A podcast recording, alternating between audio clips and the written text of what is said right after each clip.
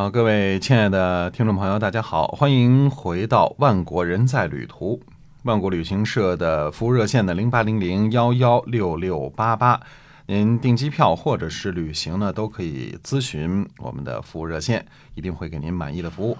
那我们节目第三段呢，继续跟您讲《史记》中的故事。嗯，是的，上次呢，我们跟大家分享了一下呢，在这个春秋战国这个交界的年代呢，呃，最典型的一个现象呢，就是知识分子阶层诞生了。嗯，呃，虽然说这个时间的跨度呢，比如说像公元前呃四百零三年也好啊，这个在之前这个四百五十三年也好啊，一直到这个嗯、呃、公元前四百多年，这个这个。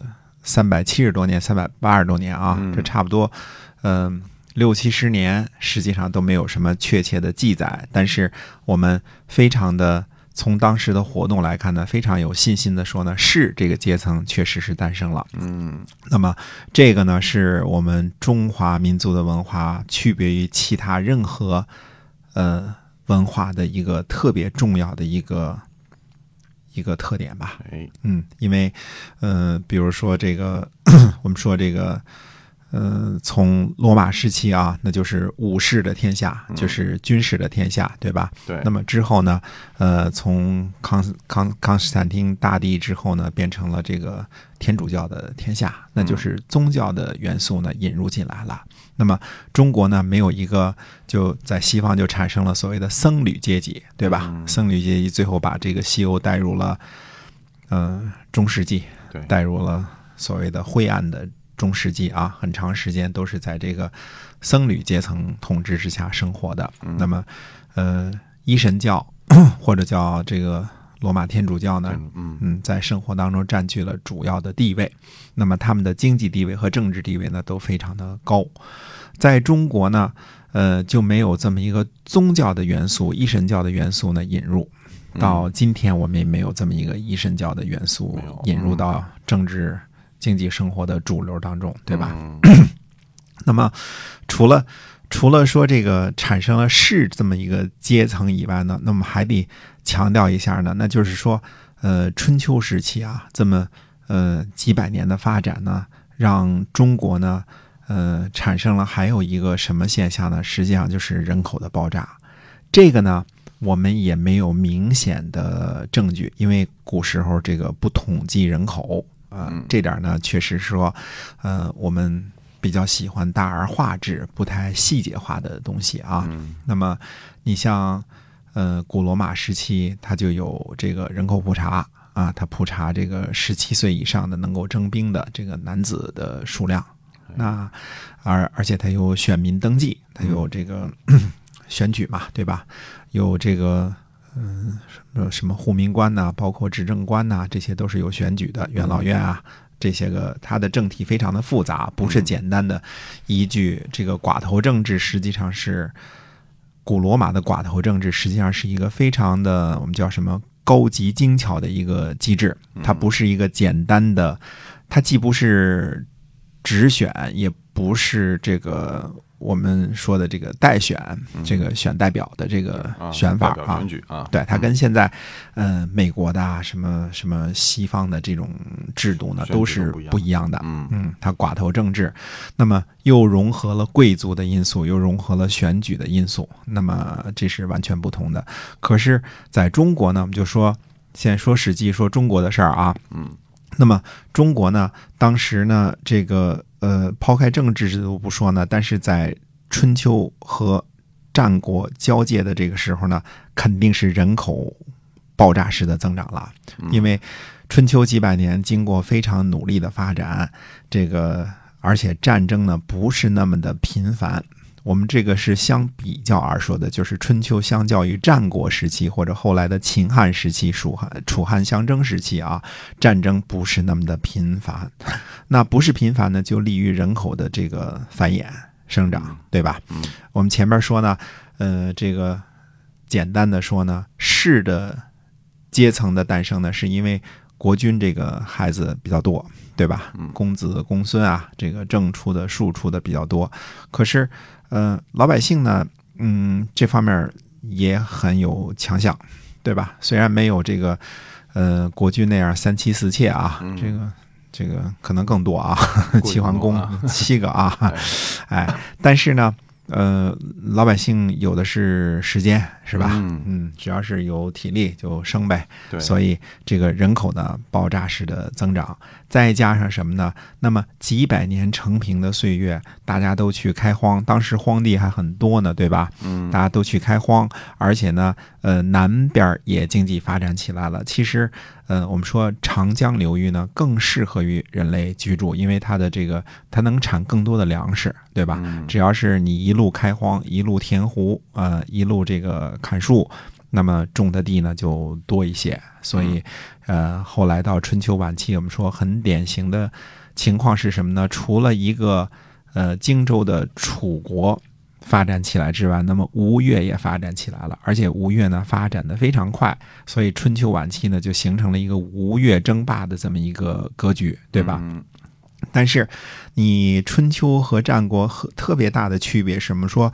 呃吴王夫差呃去黄池之会啊，带着他的军队，对吧？一万名士兵穿着白色的，一万名士兵穿着红色的，一万名士兵穿着黑色的，三个方队，对吧？三个方阵，然后打到晋国那儿去跟晋国叫板。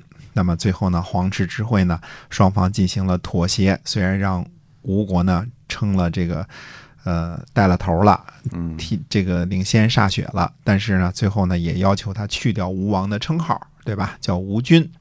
那么这些个事儿呢，能看出来，在春秋晚期的时候，虽然说人口爆炸式的增长了，但是呢，也还没有爆炸式的增长到特别特别的大的地步，但是也增长了。这话怎么来回来去的说呢？像吴国这么一个偏安一隅的一个小国，实际上吴国就相当于现在的江苏部分嘛，对吧？嗯。那么这么一个省级的这么一个诸侯国啊，呃，他居然就能调动起三万的这个军队，至少三万吧，哦、对, 对吧？至少三万、嗯、至少三万吧、嗯，其他还有杂役啊什么这些呢啊。哎、那么那。这个军力就不小了。以前晋国差不多占有这个大半个北方的时候，它也就是三军而已了。我们说三军啊，最多了算就是一万两千五百人一军啊。按照周朝的体制，那也不过就是呃不到四万的军队，三军对吧？上军、中军、下军，这是最强大的晋国。那么剩下的能够组织的取三军的，我估计春秋时期也就是楚国吧。所以这两个军事大国整天就在那儿打仗。对吧？嗯，那这两个是人口大国，可是到了春秋晚期的时候，吴国也就能组织起三万人了。嗯，那么越国估计也能组织起三万人了。这个当然跟越王勾践这个，呃，鼓励大家多生孩子啊，这个有关系啊。你生孩子奖励你一个这个，奖励你一头猪啊，奖励你一一只犬呐、啊，这个这些个政策啊，给袋面粉是吧？哎，这些都有。那么到了战国时期，我们说为什么不一样了？你想秦国，我们还不要说现在的这个秦孝公这个时期，往前边说秦献公的时期，跟魏国打一仗，斩首六万，这是有记载的啊。斩首六万是什么概念？就是一次战役，这个打下来就杀了六万魏国的军队。嗯，那也就是说。那就那就相当相当于春秋时期差不多这个兵力的总和啦，一次战争就给杀掉了，杀完了啊。那你要是没有呃很多的这个人口众多的一个国家，那你没有那么多军队啊，对吧？没错，战死的就六万，斩首的就六万啊。因为为什么秦国对这事儿有记载呢？秦国是按照首级计功的呀、啊，对吧？在商鞅之前，我估计就有这个这个习俗了，比较野蛮嘛，对吧？首级就是军功，首级就是军功，哎，这个那这样的话，大家说了，说魏国。呃，被干掉了六万军队，是不是这个国家就垮了？嗯，其实没有。这个秦献公时期，尽管一次斩首六万，这个天子也来祝贺呀、啊，什么这些，封他为秦伯呀，对吧？嗯。但是秦献公时期，除了这一次胜仗，其他的对魏国没有什么太大的作为。